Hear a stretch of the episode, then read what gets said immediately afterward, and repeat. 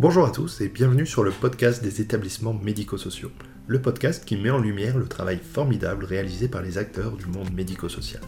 Je suis Arnaud Chevalier. Après avoir été directeur d'EHPAD pendant 8 ans, j'ai décidé d'utiliser mon expérience pour travailler sur les outils qui vont permettre de simplifier et d'améliorer le quotidien des usagers et des équipes. J'ai créé ce podcast pour partager les belles réalisations ou les retours d'expérience entre les acteurs du secteur. Si ce podcast vous plaît, n'hésitez surtout pas à vous abonner ou à le partager. Aujourd'hui, j'échange avec Émilie Lebé, une directrice d'hôpital qui travaille aujourd'hui comme directrice des programmes pour la société Dialogue Health. Dialogue Health propose des voyages d'études sur les thématiques de la santé et du médico-social à travers le monde. C'est le centre multifonctionnel Aoi Care situé au Japon dans la banlieue de Tokyo que nous allons découvrir. Il s'agit d'un lieu de vie réunissant un foyer pour personnes atteintes de troubles cognitifs, un accueil de jour et de logements sociaux. Ce centre créé par un infirmier présente plusieurs caractéristiques très intéressantes. D'abord, son ouverture sur le quartier. C'est un lieu de vie qui est réellement situé au centre du quartier et qui est ouvert aux habitants, mais aussi l'implication des personnes dans les tâches du quotidien. Cela, entre autres, afin de réduire les troubles du comportement. Vous êtes prêts? C'est parti.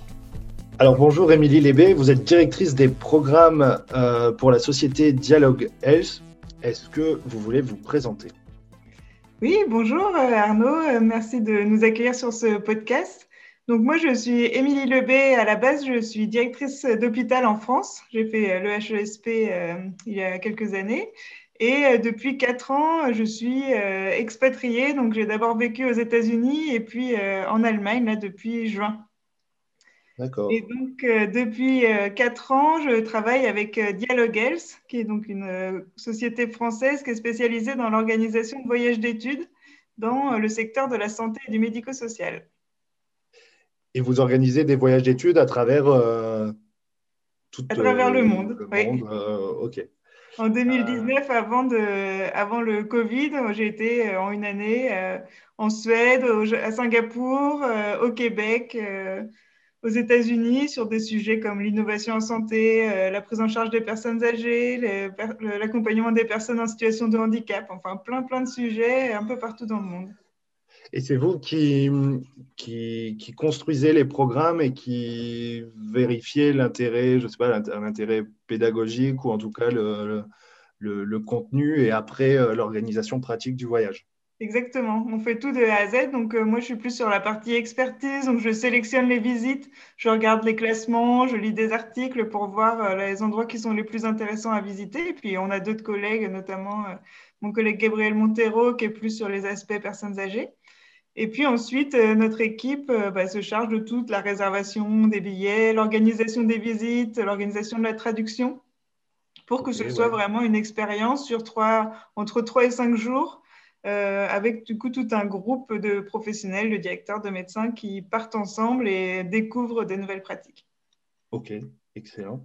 Alors moi, du coup, le, le, sujet que j'ai pu observer, alors euh, à travers votre plateforme euh, numérique, puisqu'en ce moment on voyage plus trop, c'était le, centre multifonctionnel euh, qui accompagne des personnes âgées au Japon, le centre Aoi Care. Est-ce que vous, vous y êtes allé? Alors moi, je ne suis pas allée, mais Dialoguer s'y est allé. Malheureusement, j'étais prévu, j'avais prévu de participer à un de nos voyages au Japon en, 2000, en septembre 2020, donc autant vous dire que ça n'a pas eu lieu. Mais voilà, mes collègues y sont allés. Donc, euh, depuis euh, mars, en fait, euh, comme on ne pouvait plus voyager, mais qu'on voulait quand même bah, continuer à créer des relations à partager des connaissances sur le secteur des personnes âgées et des personnes handicapées et de la santé, on a créé un site qui s'appelle Dialogue site journée où on partage des visites d'études virtuelles. Donc, comme tout le monde en a un petit peu marre de Zoom, on a décidé de faire autre chose, d'envoyer des équipes de tournage dans euh, l'EHPAD, dans l'accueil de jour pour découvrir ce qu'ils font. Et donc, euh, c'est comme ça qu'on a été à Aoi Care.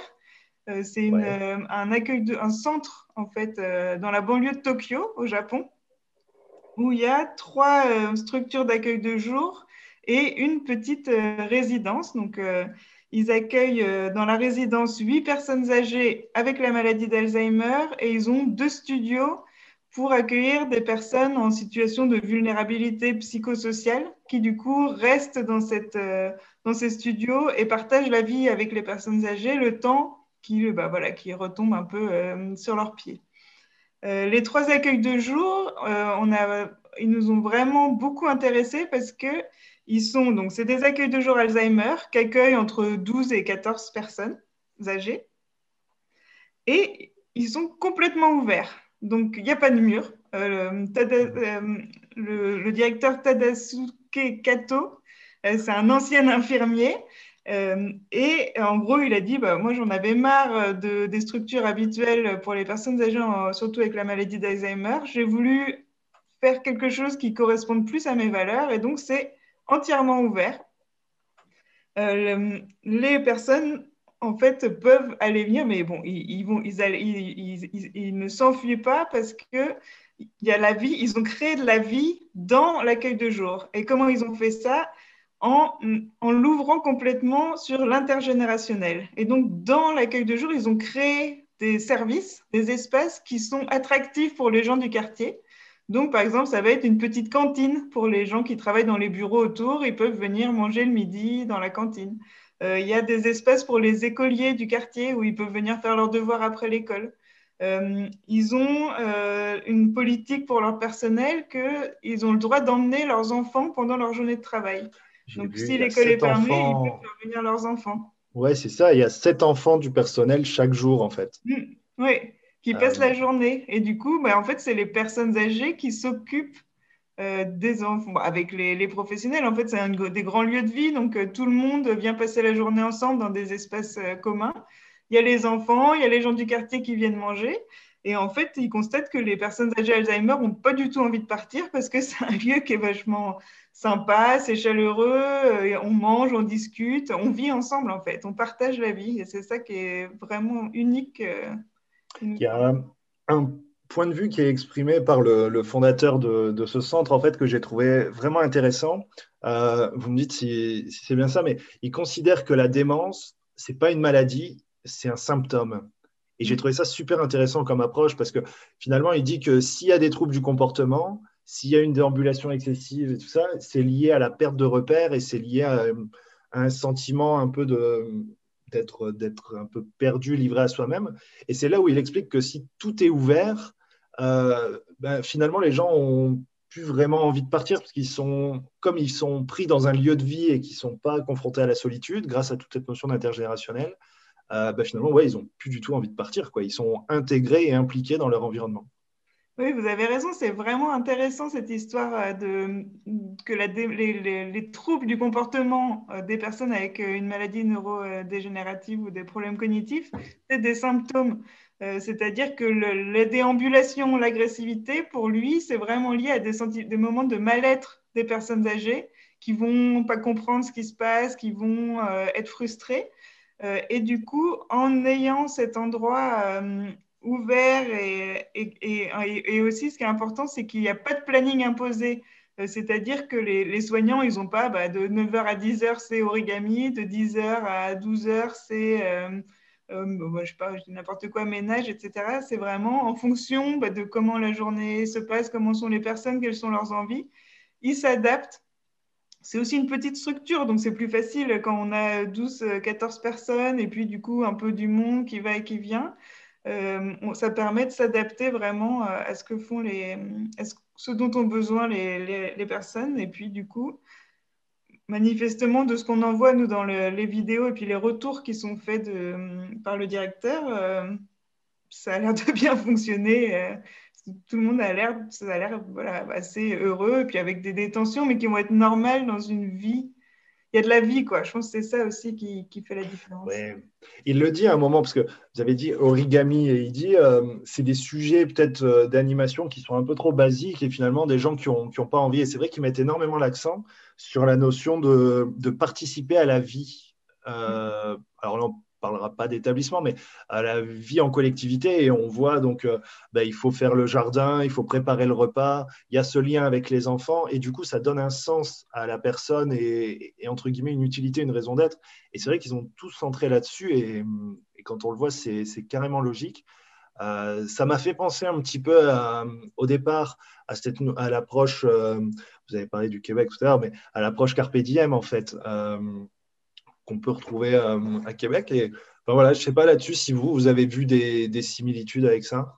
Oui, bah Carpe Diem, c'est un endroit pour le coup où on va aussi souvent dans nos voyages d'études et on a prévu de faire une visite virtuelle euh, avec euh, Madame Poirier, la directrice, la, fondatrice, euh, dès qu'on pourra, dès que la situation du Covid le permettra. Effectivement, je pense, mais c'est aussi une des orientations du Japon sur l'accompagnement des personnes âgées, ce qu'ils appellent la réhabilitation sociale, c'est-à-dire de, de, continuer à faire les gestes de la vie quotidienne. Et du coup, parce que la plupart des personnes, surtout de cette génération-là, ils ont travaillé toute leur vie. Pour eux, faire des mhm. origamis ou des trucs de loisirs, c'est un peu. Euh, ouais, ça se fait pas. Quoi. Chose où ils ont l'habitude. Que passer le balai, nettoyer, s'occuper des enfants, ça, ça a du sens et ça a de la valeur et ça les fait se sentir euh, heureux. Et ce qui est très intéressant dans ce que dit donc euh, le directeur, M. Cato, c'est que en fait aujourd'hui on partage plus la vie quotidienne des personnes âgées. Autant avant on allait habiter avec les grands-parents, les arrière-grands-parents. Euh, aujourd'hui, bah, si on fait du, le mieux qu'on fera, sans doute, c'est de faire du bénévolat et de voir ses grands-parents un jour par semaine, euh, aller leur rendre visite le dimanche ou à l'EHPAD. Quoi. Que là, ils vivent vraiment ensemble et, ils, cherchent vraiment cette transmission bah, de comment je prépare la cuisine ensemble, comment comment je vis vraiment, comment les parce que bon, le Japon c'est une société qui est encore assez traditionnelle, donc comment les traditions se passent. Il y a des traditions autour du Nouvel An par exemple euh, qui sont euh, intégrées dans le fonctionnement. Il y a toutes les traditions autour de euh, la fin de vie et des obsèques où du coup les, personnels et les enfants sont intégrés dans cette transmission des valeurs et des cultures. Et c'est vraiment intéressant. Ça me fait penser aussi à une de nos autres e-journées, là, c'est au village landais Alzheimer. Euh, qui est vraiment une structure super euh, sympa qu'on avait aussi, on avait découvert le concept aux Pays-Bas. Euh, c'est un, village qui s'appelle De Hockeybeek, c'est un quartier d'une ville des Pays-Bas. Et donc, là aussi, en fait, ils repartent de se dire bah, comment on, revient aux bases de la vie quotidienne? Donc, c'est des petites maisonnées. Ils vont cuisiner ensemble, ils vont faire la vaisselle ensemble, ils vont voilà, c'est pas le vieux nettoyage, mais ils vont passer le balai ensemble, ils vont aller acheter leur pain à la supérette euh, du, village où il n'y a pas besoin de payer, mais du coup, comment on s'ancre dans, euh, dans ce quotidien pour euh, garder du sens et puis rester connecté à la vie, même dans les dernières années du grand âge. Oui, tout à fait. Ben, le village landais Alzheimer, euh, c'est cool de le mentionner parce que c'est épisode 6 du podcast et c'est vrai que c'est. Mais ce que je trouve là sur, sur cet exemple japonais, euh, ils vont beaucoup plus loin sur tous les sujets. On a cette notion de, de vivre ensemble, de participer aux activités, d'intégrer une forme de, de collectivité. Euh, peut-être un point par rapport au village landais, par rapport à l'expérience qui a été faite aux Pays-Bas, c'est qu'il n'est pas tout à fait en centre-ville, ce qui fait qu'on peut y aller. Il y a des, infrastructures vraiment, vraiment sympas, alors que j'ai vu en photo, mais on voit une place de village, les petites boutiques, et ça, c'est vrai que ça, donne, ça met une petite rupture euh, par rapport à un établissement. Et par contre, c'est vrai qu'ils vont beaucoup plus loin sur cette notion d'intergénérationnel. Euh, la logique, euh, il le dit, et, et c'est vrai que c'est formidable, se dire, voilà, on est au cœur du quartier, et première chose qu'on a fait en construisant, c'est de casser les murs et de faire en sorte que les gens puissent juste passer, en fait. Et c'est là où c'est intéressant, c'est qu'il dit que ils n'ont pas eu besoin de faire venir les gens. Il dit les gens sont venus tout seuls, en fait, automatiquement. Puis, au départ, en passant, un peu par curiosité, puis le fait d'ouvrir et de proposer des choses, euh, ben, finalement, les gens ben, restent, viennent, les enfants viennent jouer. Euh, et ça, c'est vrai que c'est assez extraordinaire. Euh, alors, j'ai plusieurs questions par rapport à ça, mais de se dire, OK, c'est bien, mais est-ce qu'en France, ce serait possible Pour deux raisons? C'est cool de parler à une directrice d'hôpital. C'est de se dire, de un, est-ce que, est que culturellement, on est là-dedans? Parce que la culture japonaise est quand même, euh, je pense, assez différente. Euh, on est peut-être plus proche des, Canadiens que des Japonais. Et, deuxièmement, euh, bah, le poids réglementaire. Ben, c'est exactement, j'en ai discuté du coup avec des collègues qui sont euh, aujourd'hui directrices d'EHPAD et je pense qu'en soi, ça serait possible. Genre, qu'est-ce qui empêcherait que la dame qui travaille à l'animation, elle vienne avec son enfant quand, euh, voilà, quand il est là? Ça serait... Il y aurait des questions d'assurance. Ouais, ça, techniquement, il n'y a rien qui l'empêche. Dans un EHPAD, c'est pas dans un hôpital. Dans un hôpital, ce serait autre chose, mais dans un EHPAD. Ouais. En soi, ça serait possible. Juste, euh, on, a, on, a, cette culture, je pense, euh, de séparer le privé et le professionnel. Euh, et du coup, on, trouverait que ce ne serait pas professionnel de venir avec ses enfants, de ne pas avoir réussi à se débrouiller, à le faire garder autrement, etc. Et, et, et je pense qu'on on empêche un peu parce que du coup, on perd du sens aussi dans notre vie de, de, de, de tout faire des silos comme ça. Mm. Et peut-être qu'en partant de toi dans un petit EHPAD, de se dire bah voilà, euh, il y a le droit, euh, mais, mais, du coup, après, il faut le penser en termes d'organisation, parce qu'il faut quand même que le parent soit pas loin pour le voir et le surveiller. Enfin, il faut qu'il soit capable de faire les deux en même temps. Il y a, il y a des problèmes d'organisation, mais parfois, on se met des barrières où peut-être que ce serait possible, en fait. Et je pense que ça se fait après, euh, pas avec beaucoup de monde et peut-être à un certain âge, mais c'est vrai que c'est vrai que c'est compliqué. Parce qu'après, on pense contamination, mais en fait, euh, entre la balance entre les personnes âgées, moi je penserais des problèmes d'hygiène par exemple. Mais est-ce que les personnes, quelle est la balance bénéfice-risque? Parce que est-ce que c'est pas mieux de passer la journée avec plein d'enfants, de la vie, etc. Il y a les questions d'assurance, mais ça, après, je pense qu'il y a des moyens de faire signer des décharges aux parents ou, euh, enfin, Ouais, mais par contre, il y a un réel intérêt hein, parce que quand on parle de l'EHPAD, euh, ce que les gens attendent, en tout cas selon moi, c'est euh, surtout du contact et de, du lien et de la relation humaine. Et, euh, et on peut comprendre, et moi c'est quelque chose que j'ai vu souvent, les, les résidents recherchent le contact avec des personnes extérieures. Et c'est normal, parce que finalement, les soignants, ok, mais ils les connaissent. Et on voit voilà, toujours les mêmes têtes. Bah, à un moment, on a envie de, changer et peut-être aussi de penser et de parler d'autre chose. Parce qu'avec le soignant, on peut parler d'autre chose, mais, mais ce n'est pas pareil, ça reste le soignant. Et c'est vrai que quelqu'un qui vient de l'extérieur, pour lequel, euh, voilà, c'est un peu la logique du bénévole, euh, bah, ça peut être super intéressant et ça peut être une ouverture et une, euh, un peu une fenêtre sur l'extérieur aussi pour, pour les personnes. Et en tout cas, c'est ce qu'ils ce qu'ils ont fait. et c'est super intéressant. Alors, par contre, il me semble qu'il y avait une limite sur sur l'intervention des bénévoles, malgré ça. Euh, oui, ils n'avaient pas vraiment, ils n'ont pas vraiment développé euh, cette, euh, sorte de, enfin, de professionnalisation, de bénévolat organisé. je pense qu'ils ont voilà leur professionnel et puis du coup la vie qui vient, qui s'intègre. Ce qui est intéressant là-dessus, c'est que par contre, s'ils n'ont pas de bénévoles extérieurs qui interviennent, ils font faire, enfin, ils proposent à leurs personnes, à leurs résidents de faire du bénévolat. C'est-à-dire qu'il raconte, euh, bah, on, va balayer la place centrale du village, on fait partie de, de la communauté. Et, ce qui est intéressant, je trouve, dans leur approche aussi, c'est qu'ils sont très sensibles à la nécessité de déstigmatiser la maladie d'Alzheimer et de dire, bah, c'est pas parce qu'on a la maladie d'Alzheimer qu'on n'est plus utile. Et du coup, voilà, ils vont euh, enfin voilà, nettoyer la place centrale, euh, ils disent bah, ce qui est important pour nous quand euh, les personnes du quartier viennent manger dans notre cantine, c'est qu'ils voient, euh, qu'ils voient les personnes qui ont des troubles de la mémoire, voilà, qui sont un peu perdues et qui se disent bah, c'est pas si horrible parce que nous, enfin moi, en tout cas, je pense beaucoup de monde en, France ou autre, on se dit oh là là, vraiment Alzheimer, c'est la pire chose, enfin c'est une des pires choses qui peut m'arriver quoi. Hmm. Alors qu'en fait, ça peut être normalisé et ça peut, enfin, ça fait partie de la vie et c'est, ça peut ne pas être si catastrophique.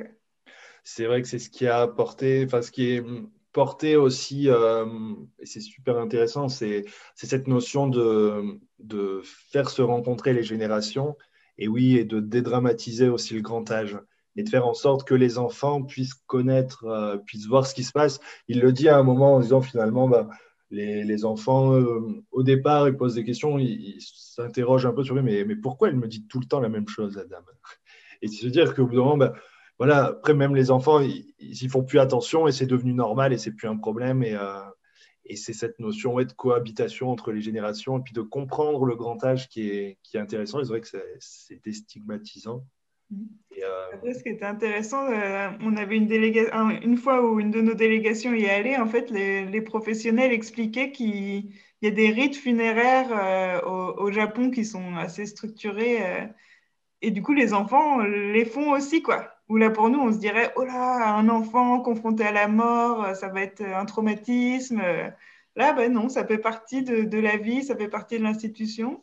Et du coup, ils font euh, les, rituels qui vont avec, après le décès d'une personne. Et je trouvais ça intéressant de normaliser, voilà ce que vous dites, normaliser le grand âge, normaliser la fin de vie, normaliser la démence ça fait partie d'un cycle en fait et, c'est normal. Oui, carrément. Alors, du coup, là, je suis, je suis curieux de comment, c'est quoi les rites euh, funéraires, comment ça se passe? Parce que euh...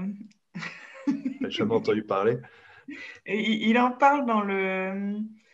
Euh, je vais essayer de retrouver dans mes notes. Il en parle le monsieur. Non, mais c'est pas grave, on passera. non, mais c'est oui, intéressant, mais je ne je sais pas si je l'ai annoté.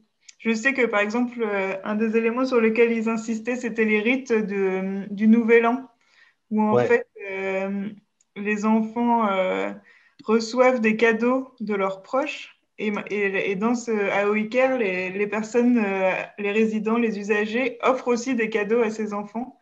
Et c'est vraiment un système de transmission qui est, qui est apprécié par tout le monde. Ouais, c'est top, c'est vraiment le vivre ensemble. Et euh, il y a un dernier point aussi qui, permet un peu de boucler cette boucle entre l'intergénérationnel, le lien social, le vivre ensemble. C'est la partie, euh, entre guillemets, sociale de logement euh, qui permet aussi à des, personnes de, de, cohabiter, parce que sur le centre multifonctionnel, on a un foyer, l'accueil de jour, et en plus des personnes qui habitent là. Mm. Oui, ils ont vraiment eu cette intention de faire vivre les gens, donc à la fois dans la vie quotidienne, par les gens qui viennent à la cantine, etc. Et il y a donc il y a plusieurs studios euh, qui, qui, sont ouverts à des personnes euh, avec des problématiques, euh, soit de post-addiction ou de santé mentale, des jeunes qui du coup viennent habiter dans ces logements et qui partagent la vie quotidienne des, du, de l'accueil de jour et qui donc créent ces relations privilégiées avec les personnes âgées et avec une, une possible, enfin voilà, ils témoignent en tout cas que ça les aide vraiment à, retrouver eux aussi du sens et à du coup pouvoir bah, après retrouver d'autres logements, euh, etc. Et ces personnes-là, pour le coup, elles ont une, obligation entre guillemets de euh, faire du bénévolat, de rendre service en tout cas dans la structure. Moi, je trouve ça vraiment passionnant de, de ces, échanges de services en fait. Euh, on garde vos enfants, euh, ça permet de faire de la vie pour les personnes âgées, de, les aider à rester connectés. Et puis il y a ces personnes qui habitent là, qui sont en difficulté et qui euh, rendent des services, mais du coup sont aussi accompagnées pour aller mieux. C'est, euh, je trouve ça vraiment très inspirant.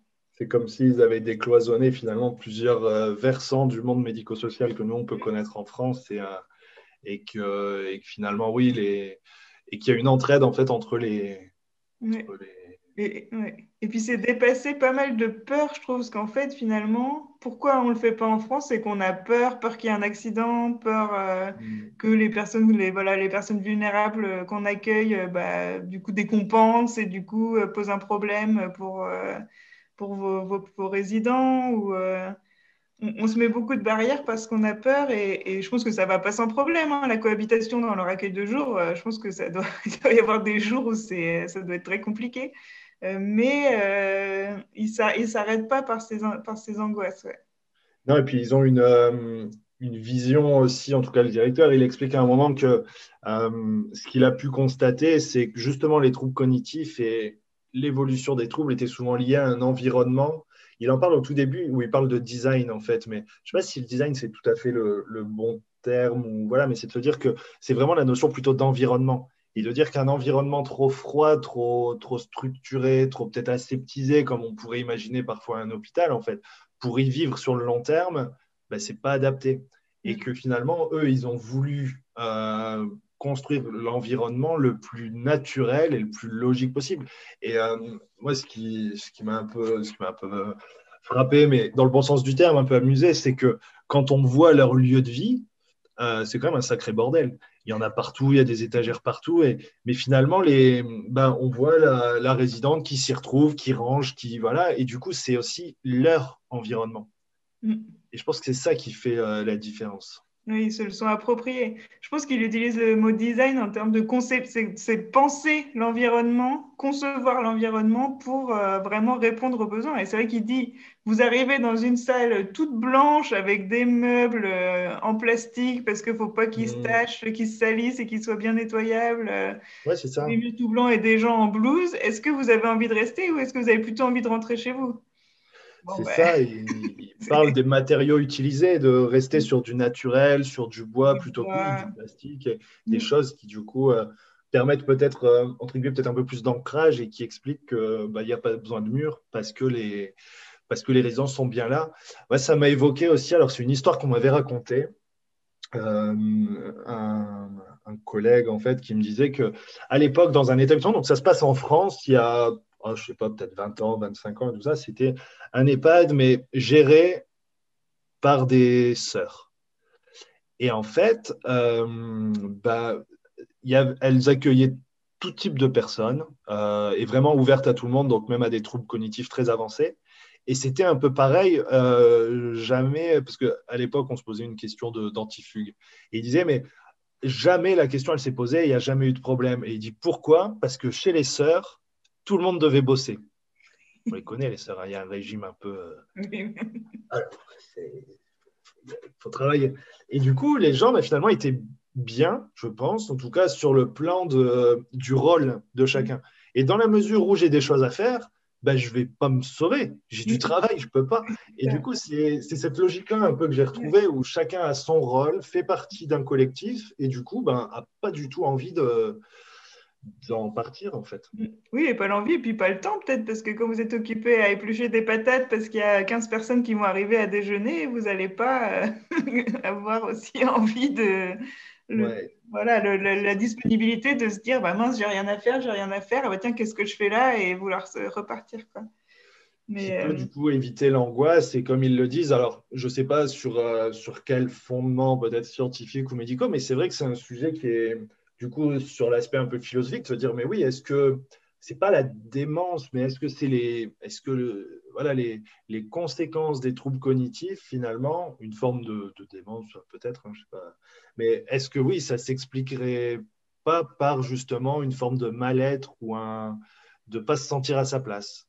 Après, je pense que les troubles, ils sont là, c'est plus les, les troubles du comportement qui vont avec, en fait. Euh, je pense qu'on peut avoir les, troubles neurocognitifs, mais les, troubles du comportement, euh, l'agressivité, le fait de vouloir partir, la déambulation, eux, pour le coup, ils peuvent, enfin, il a l'air en tout cas de plus les expliquer par cette angoisse ou ce mal-être. Euh. Ouais, d'un environnement pas adapté ou d'une inadéquation entre ce que veut et pense la personne et son environnement. Mm. Et ça, Après, du coup, euh, ce qui est intéressant aussi, c'est qu'au Japon, les personnes, donc ils ont énormément, énormément de personnes âgées euh, qui vivent très, très anciens. C'est un vrai tsunami du grand âge. Euh. Mm. Mais ils ont pas, ils ont une culture du travail qui est aussi différente de la nôtre. C'est-à-dire que bon, la retraite, c'est pas forcément quelque chose d'une part de possible, mais d'autre part de souhaitable. Et du coup, même des personnes de 70, 80 ans vont continuer à travailler. Et donc, ils, prolongent ça, en fait, naturellement dans leur accueil de jour, où les personnes doivent continuer à être utiles. Et du coup, ça les maintient dans, cette, euh, dans, cette, dans cet ancrage, en fait, dans la réalité, quoi. Ce, qui, est, ce qui est différent de ce qu'on peut connaître en France. C'est là où on peut trouver la différence avec un modèle plus occidental et, euh, et c'est plus compliqué à transposer. Qui limite un peu la transposition, je suis bien d'accord.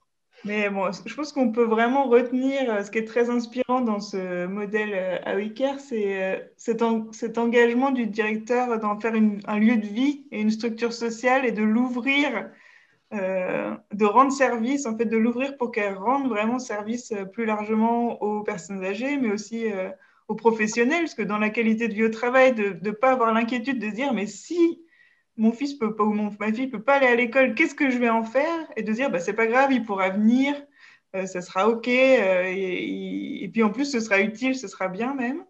Euh, ces personnes, ces jeunes là qui du coup bénéficient des studios peuvent avoir ce tremplin un peu pour rebondir.